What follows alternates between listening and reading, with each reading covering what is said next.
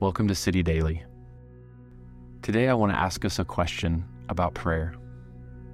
And I really want you to think to yourself how do you think about prayer?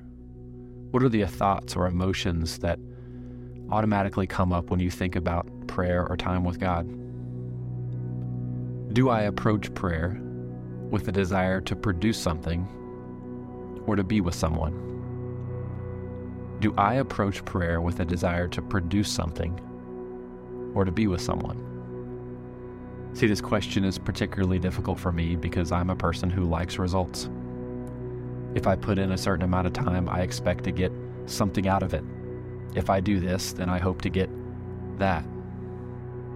But what does it look like for you and for me to move where our prayer life is no longer obligation or duty or something we have to check the box, but is rest, it's communion, it's something that our hearts are drawn towards?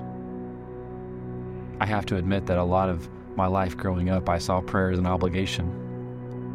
I would think of our time in prayer and think to myself, man, I'm so mentally, emotionally exhausted. I don't know if I can do that right now. I don't know if I can muster the emotional, uh, just energy that I that I need to, to go and do this. And I think at times I didn't even realize that I didn't need to produce anything. I just needed to be there, in that space, with a God who loves me.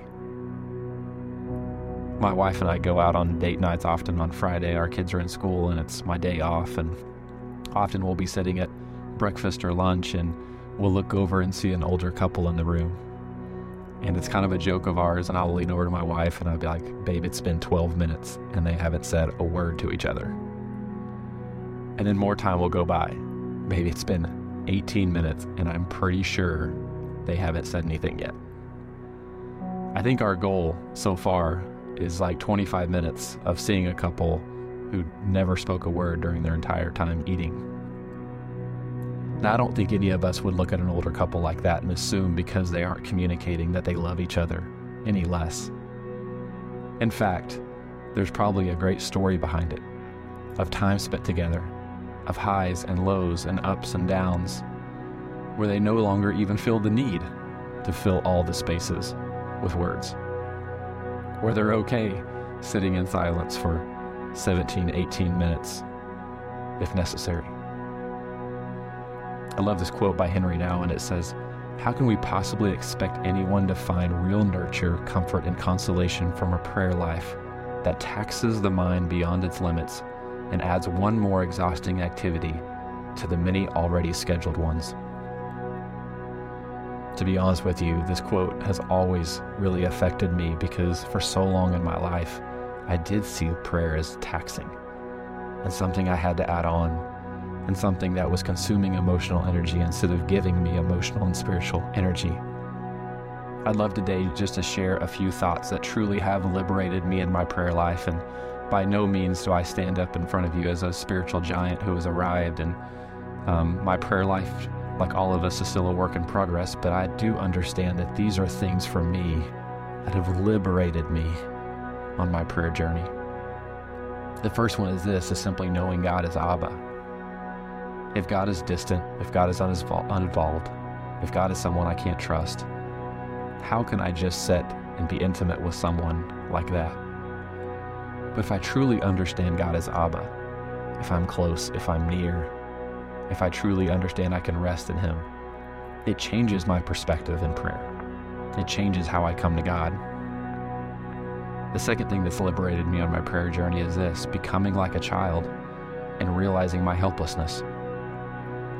See, now I understand that it's not that I um, can do okay without prayer, it's that I am absolutely helpless apart from a relationship with Jesus, and I need Him in everything. I need Him throughout the day to lead, to parent, to be a good husband, in direction, to live an overcoming life, to walk in victory and faithfulness. It's not just something that I hope to have, it's something that I desperately need. Until we tap into our helplessness, we may never understand our need for prayer.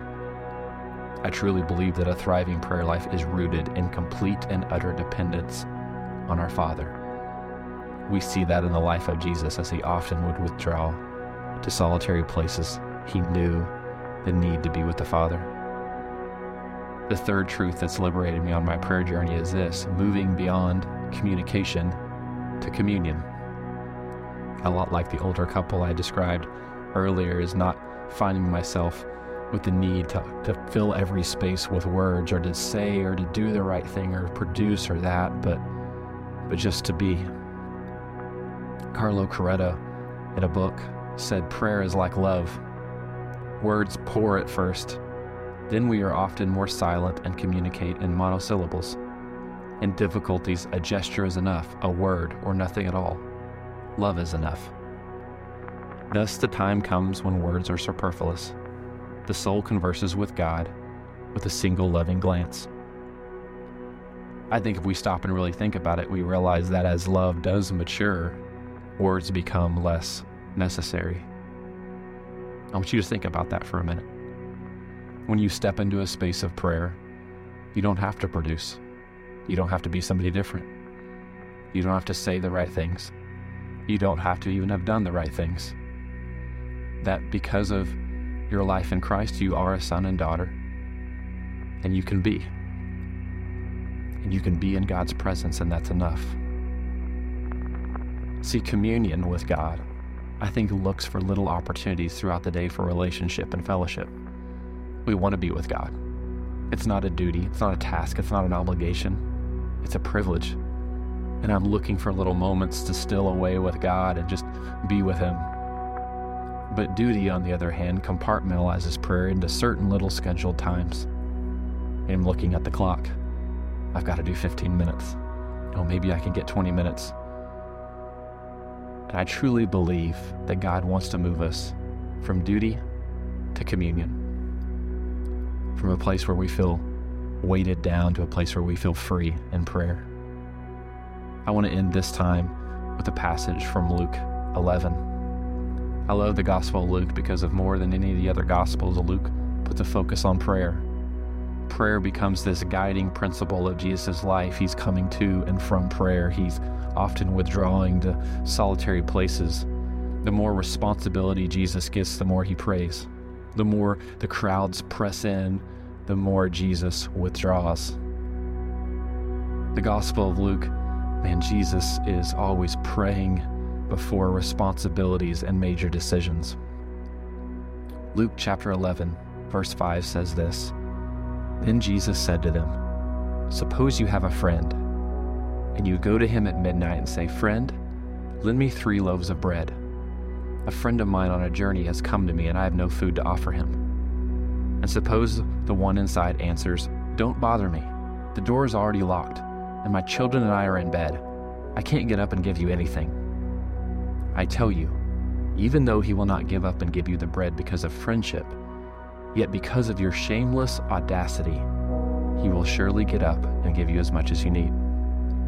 So I say to you, ask and it will be given to you.